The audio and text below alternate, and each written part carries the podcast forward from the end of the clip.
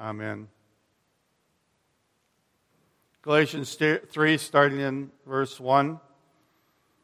O foolish Galatians, who has bewitched you? It was before your eyes that Jesus was publicly portrayed as crucified.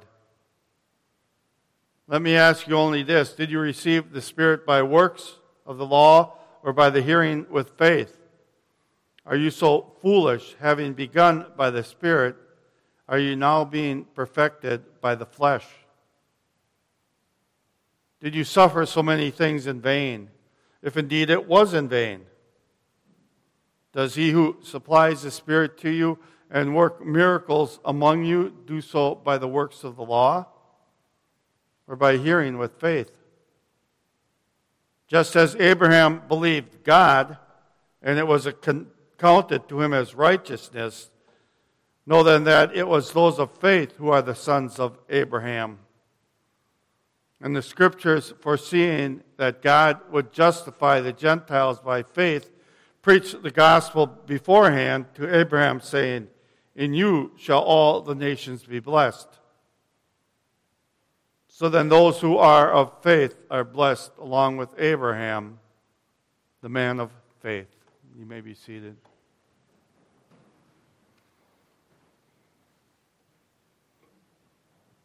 As you may have noticed, we haven't advanced very far in chapter 3.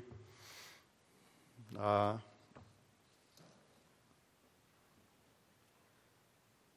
you know, I said these are deep waters, and they are. There's so much to learn here. And I didn't really want to rush through it. And there were some truths that we didn't touch on, so I decided to go in these deep waters and look for another bucket of nuggets, nuggets of truth.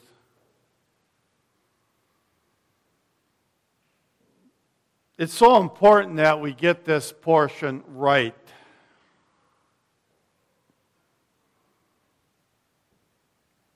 You know, Paul says it's in vain what these guys suffered in that because they had it wrong. If we don't get it right, if we don't abide by God according to what He commands of us, Christ centered, word centered, empowered by the Holy Spirit, if that isn't our foundation, it doesn't matter what we do.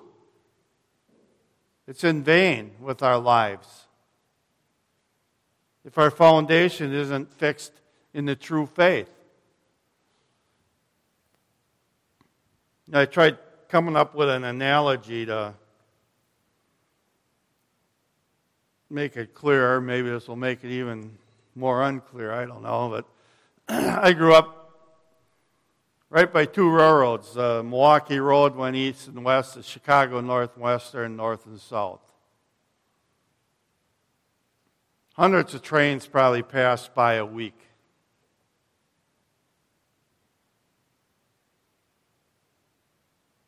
So when we grew up,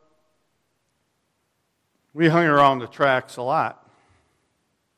My friend's dad was uh, the manager of the roundhouse, so we could go there whenever we wanted to climb on the trains. And we even got the turn the Hiawatha train around. He'd let us drive it. We'd help clean it. That was a train that went to Milwaukee at that time in the morning and came back at night carrying workers.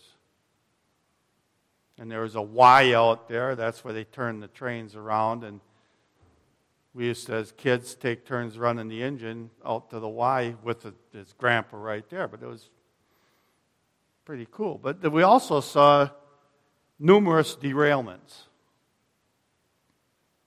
Some were minor derailments. You know, a car would go off, somebody wouldn't throw a switch right. But I tell you, whenever a car or two cars or anything derailed, everybody in the neighborhood knew about it. We all had to run up there and go look.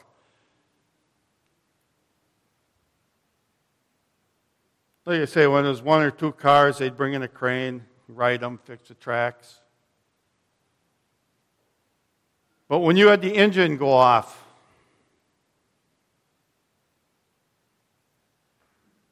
hit a broken rail or an obstruction on the tracks at high speed, the other cars would just follow that engine off the tracks. I remember when we were young, there was one derailment that was right through the whole city of Watertown. You know, these derailments, you may have 100 cars. You'll see pictures where the car is back further where they accordion because they can't go any further. But each time those cars turn like that, they take up the rail because the train tracks, the wheel has an edge sticking down. And that's a mess. It take months to get those tracks working. But the thing is that everything that follows that engine, the leader, off the tracks, is heading toward destruction.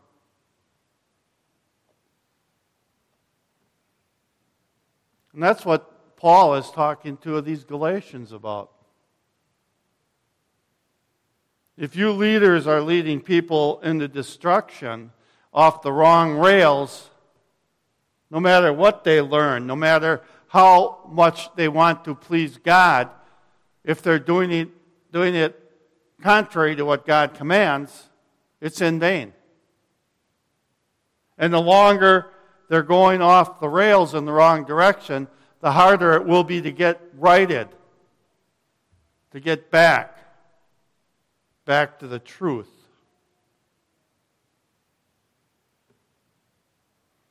Now, I think we can safely say there are many churches in America that are off the rails. And they're taking cars and leading them in the different paths. So we see no fault divorce, homosexuality, abortion being accepted in the church.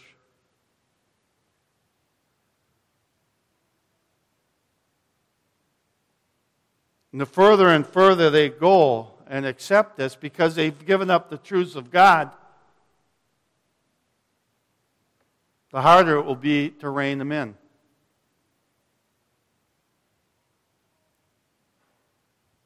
The leadership must keep the congregations on track.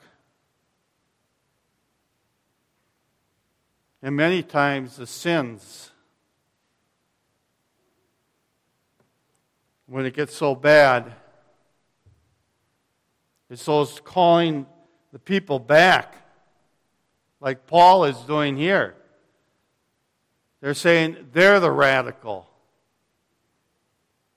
But think about it Luther was a radical, Jesus was the radical, Calvin was the radical, because he wanted to call the people back to the foundation. To the foundation.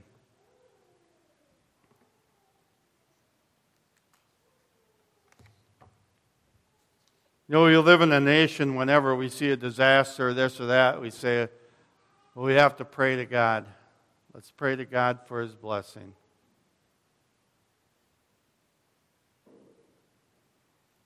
Do you ever hear people say or believe that maybe we're being cursed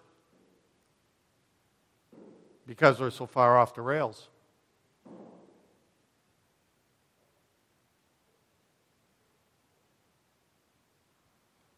Judge for yourself. Read Deuteronomy 28 and 29, the blessings and the curses. One of the curses is national debt.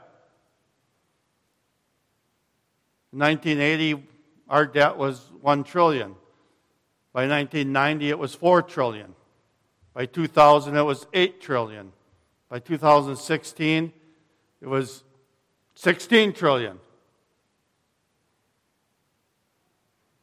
By 20, it was about 21 or 22, and now it's about $33 trillion. That's read Deuteronomy. A blessing is when you're loaning the other nations, and a curse is when you're borrowing.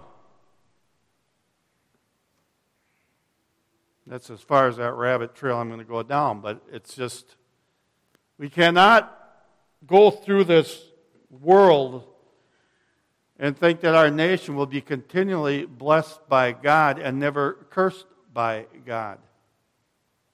If we keep going down and foolishly give up a Christ centered system as God commands. Christ centered, His Word centered. So let's look again, and I'm just going to go through quickly some of these verses. Says, Oh, foolish Galatians, you know, and that, like I mentioned uh, a week or two ago, a fool says in the heart, There is no God. This word is fool in biblical tense carries a lot of weight. Remember, Jesus said if you call somebody a fool, you're in danger of the hellfire. Because basically, you're calling them an unbeliever. And that's what Paul is saying. He's saying if these Galatians keep going down the wrong road, they don't right their car back on the tracks, they're in the same category as the atheist who says in his heart there is no God. And anybody they teach to follow them will be twice the sons of hell that they are because they'll keep teaching what they were taught. And he says, Who has bewitched you? We know that the deceiver is Satan, and in this case, he bewitched through the members of the church, which Jesus warned about wolves in sheep clothing.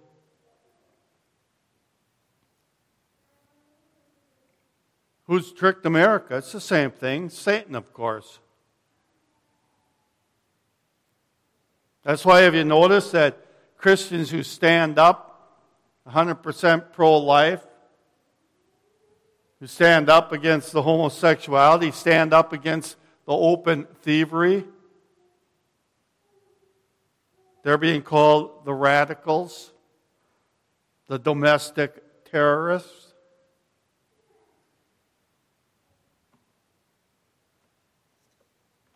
It's because our nation and the churches, many of them have been off the rails so far they do call evil good and good evil.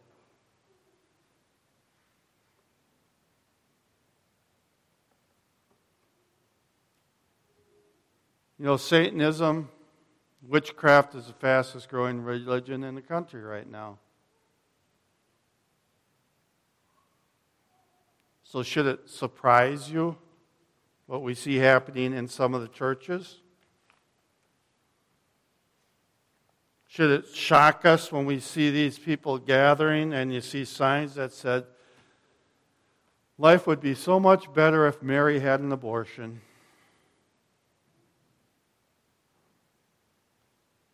Life would be so much better without Christianity.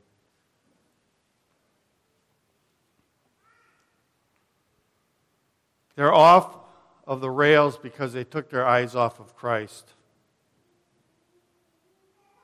tells us it was before your eyes that Jesus Christ was publicly portrayed as crucified. Again, those churches who are taking their congregants off the rails, down the wrong way, it's because they've taken their eyes off of Christ and His work, His atoning work. And along with that comes His word is abandoned. And what happens when you have that step, those steps going away from God and His Word, you lose the power of the Holy Spirit. You lose the power of the Holy Spirit giving you wisdom and discernment. And that's why they can keep taking step after step further and further away from the truth, and they can say they're pleasing God doing it.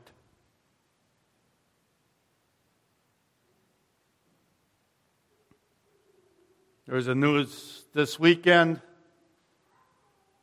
Church was promoting their, their drag queens in the service and having them lead in the service. The guy protested and he got uh, tossed out by the security.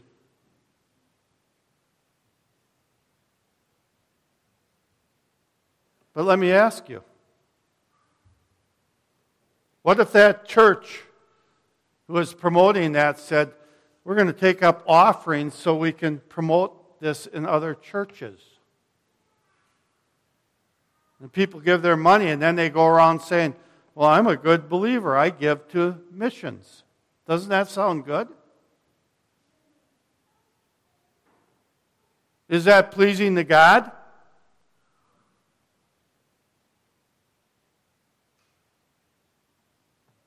Again, we lose that discerning wisdom. The further and further we stray and are derailed from God's Word, the foundation.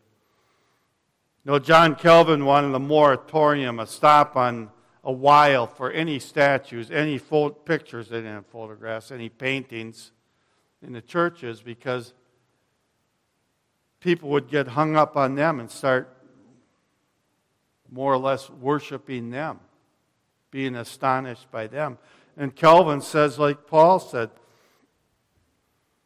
what we need is ministers who preach so clearly of Christ and his atoning work, his work on the cross, the law, and the Holy Spirit working in us. It's as if we're standing right below the cross and seeing Jesus hung on it. He knew that the church had to be Christ centered and focused on that. Because otherwise, it's easy to go off the rails, pump ourselves up, make our own rules, just like the Pharisees did. Add to the Word of God to the point where Jesus called them the sons of Satan.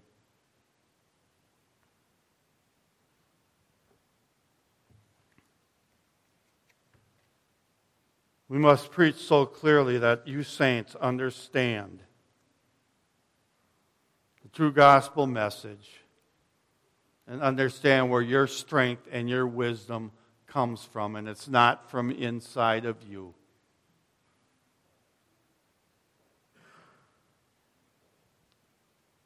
We continue on. It says, Let me ask you only this Did you receive the Holy Spirit by works of the law or by hearing with faith?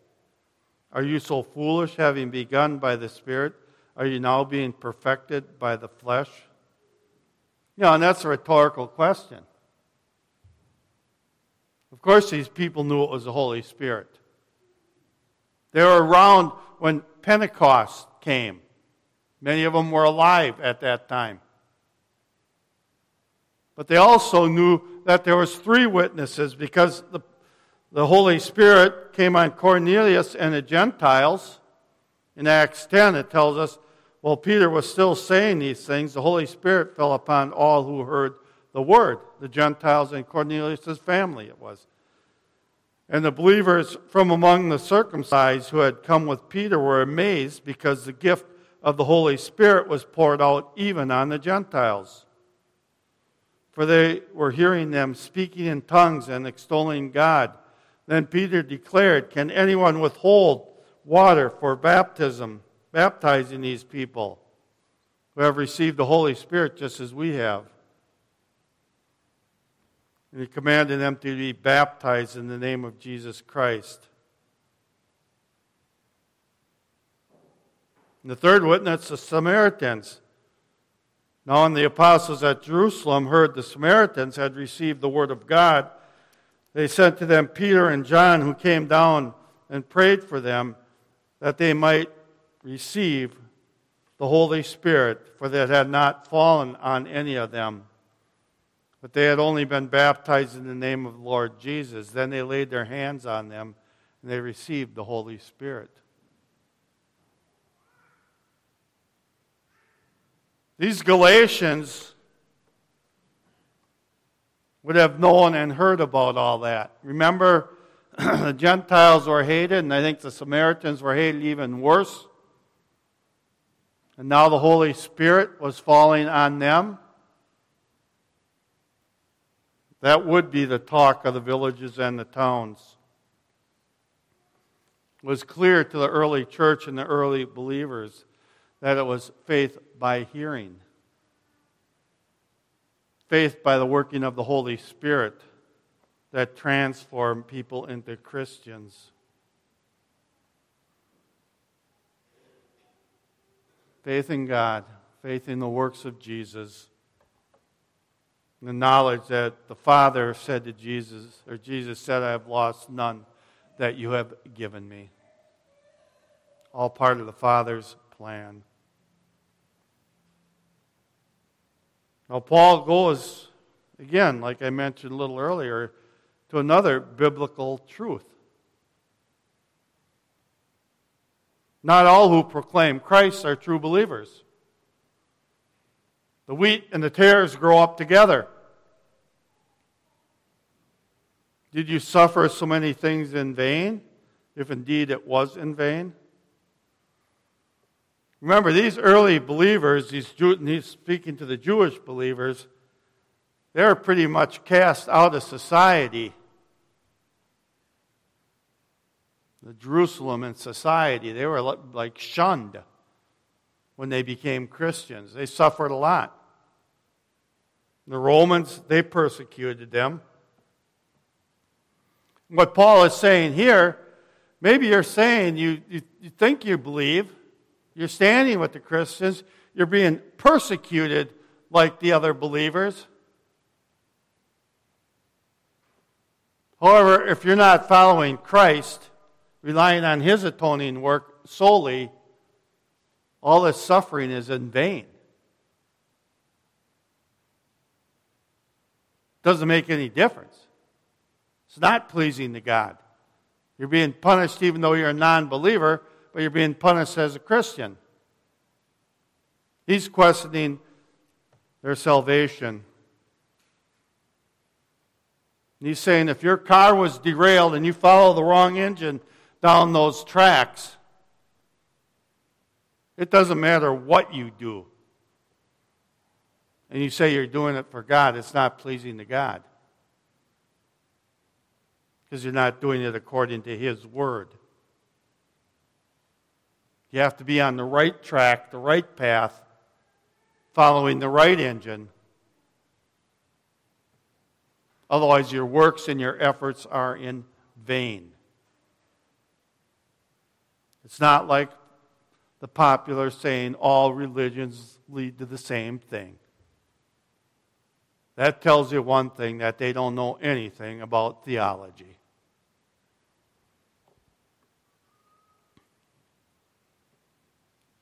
We are the ones who have the one and only atoning God for us.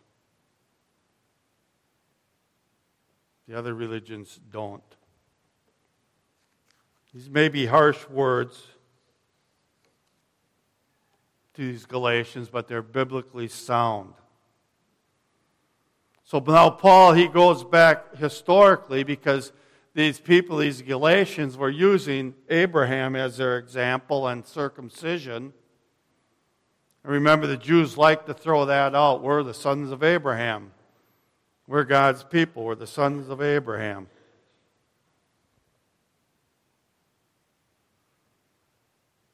Just a point of interest. We're the sons of Abraham. He's the father of our faith. He's the father of the Jewish faith. As a matter of fact, he's the father of the Muslim faith. They trace their faith back to Abraham. And it says, Does he who supplies the Spirit to you and work miracles among you do so by works of the law or by hearing with faith, just as Abraham believed God and it was counted to him as righteousness? Now, we can all say we're the sons of Abraham the Christians, the Jews, and the Muslims. So, who's got it right? How would you answer that? The Jews would say, I'm saved, I'm the son of Abraham. The Muslims were saved, we're right with God, we're the sons of Abraham. What's the difference? How would you answer it?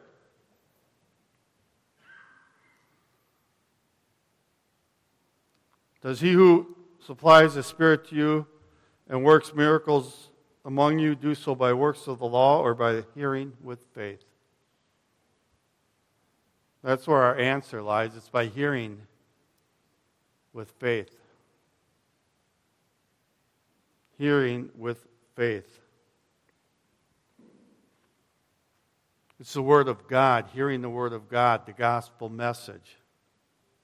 The Jews reject that, the Muslims reject it. That's how you answer it. It's by hearing through God's Word that we come to faith that we are the sons of Abraham because we believe God's Word. All of His Word. Know then that it is those of faith who are the sons of Abraham. We have faith in God's word. You know, the, the Muslims have faith, the Jews have faith, but they don't have faith in the gospel message. It's different. As it continue on, it says in the scriptures, foreseeing that God would justify the Gentiles by faith, preached the gospel beforehand to Abraham, saying, In you shall all the nations be blessed. So then, those who are of faith are blessed along with Abraham, the man of faith. Abraham is the man of faith. That's hearing with faith and trusting the Word of God. Abraham trusted the promises of God.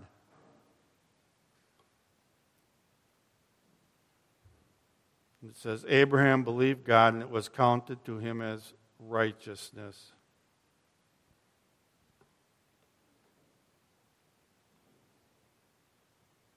Again, he believed God's word, God's promises. Again, Paul, in his wisdom, goes back to the patriarch and proves to these Galatians that it was by faith and trusting what God had said to him, and for the Gentiles would be saved as well. It was through faith, through the Word of God. Trusted God's promises. Know then that it is those of faith who are sons of Abraham. Just because he was your forefather doesn't mean you're saved. It's faith in God. Not only the Jews, it was for the Gentiles. God would justify the Gentiles by faith. He preached the gospel beforehand.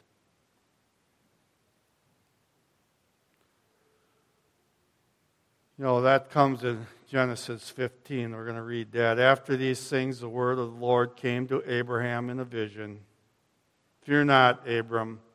I am your shield, your reward shall be very great. But Abraham said, O Lord God, what will you give me, for I continue childless? And the heir of my house is Eliezer of Damascus. And Abram said, Behold, you have given me no offspring, and a member of my household will be my heir. And behold, the word of the Lord came to him This man shall not be your heir, your very own son shall be your heir. And he brought him outside and said, Look upward toward heaven, the number of stars, if you are able to number them. Then he said to them, So shall your offspring be. And he believed in the Lord, and he counted it to him as righteousness. Very clear, very upfront. Case settled, right? Luther was correct shall be saved by faith. Yet, the established church during the time of the Reformation said, no, it's faith plus meritus works.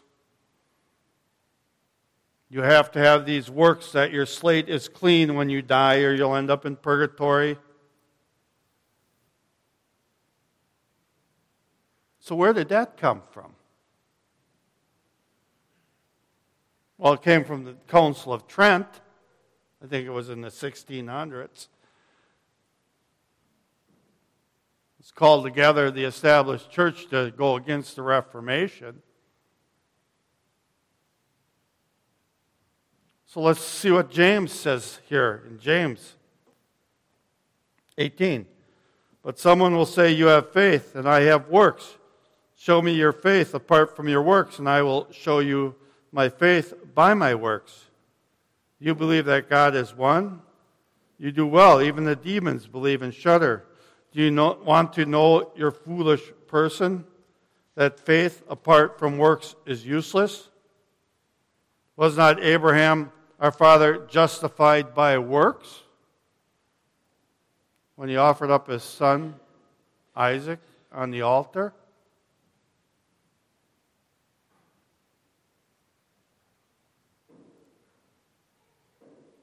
Abraham was justified by works. Pretty clear, huh?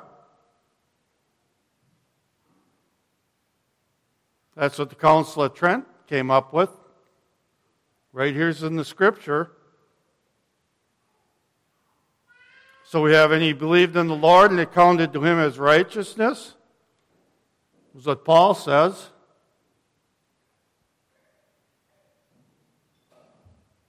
So who's right? How would you answer that one?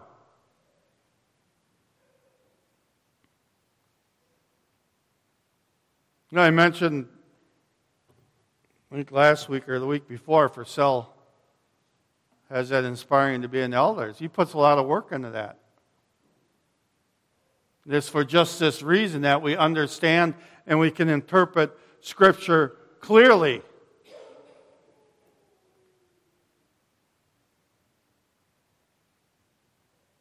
and the importance of us continually studying Scripture and taking it serious. Let's continue on, though, in that uh, Genesis 22. You see that faith was active along with his works, and faith was completed by his works, as the scripture was fulfilled that says, Abraham believed God, and it was counted to him as righteousness, and he was called a friend of God. See, James is agreeing with what Paul has said.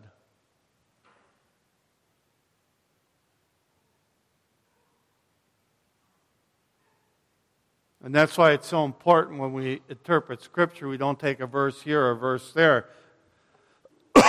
because I said in the past, the verse I would choose is eat, drink, and be merry, and I'd be good to go the rest of my life. It's in the Bible.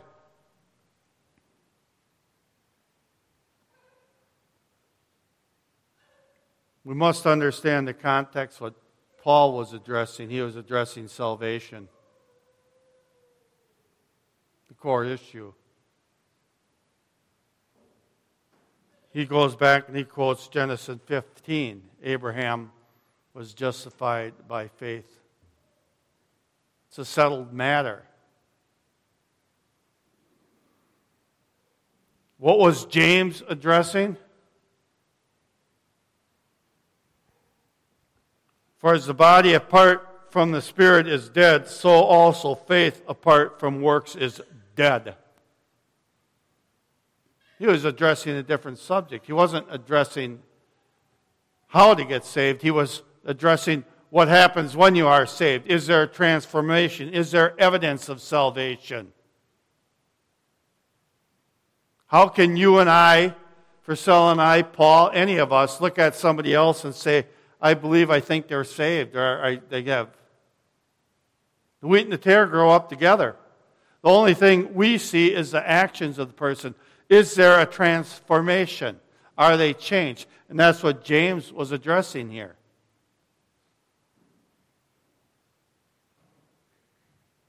It's a justification of your faith by the works that you do in the sight of men. We can say, yeah, I believe that person's a believer. Doesn't mean we're 100% right all the time. That's why the scriptures tell us to test ourselves Examine ourselves. See if you're in the faith. Again, Paul was addressing saving faith. James agreed. But James was addressing how is your faith justified in the sights of men? Are you transformed? Are you changed? For the body apart from the Spirit is dead, so also faith apart from works is dead.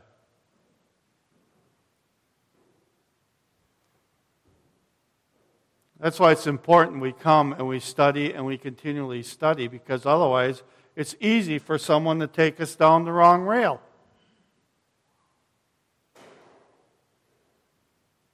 So many people are, are reading their prophecy charts and sitting there, oh, it's going to get worse and worse. We're waiting for God to come back.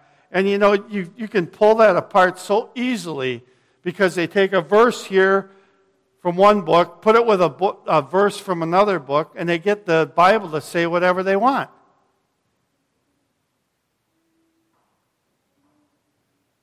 We can't be led off the wrong rails because the further we're led off those trails, the less effective we are for God because the Holy Spirit will not use us unless we're walking according to His Word.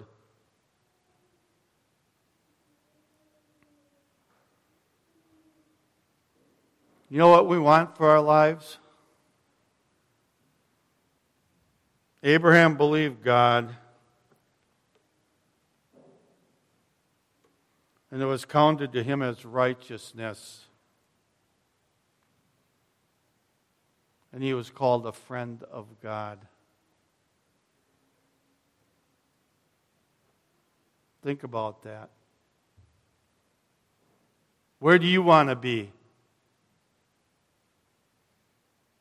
I prefer to be called a friend of God. Can you ask for any other blessing, any greater blessing than that?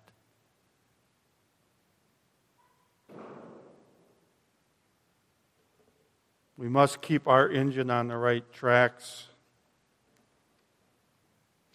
We must be men and women of study and discernment. Let us pray. Lord and our God, as we keep digging into this book of Galatians, I just pray, O oh Lord, that your Holy Spirit burdens our hearts to love you, to love your Son and his works, and to love the working of the Holy Spirit. That we let go of our own imaginations and seek after you, Lord. Teach us to be your friends,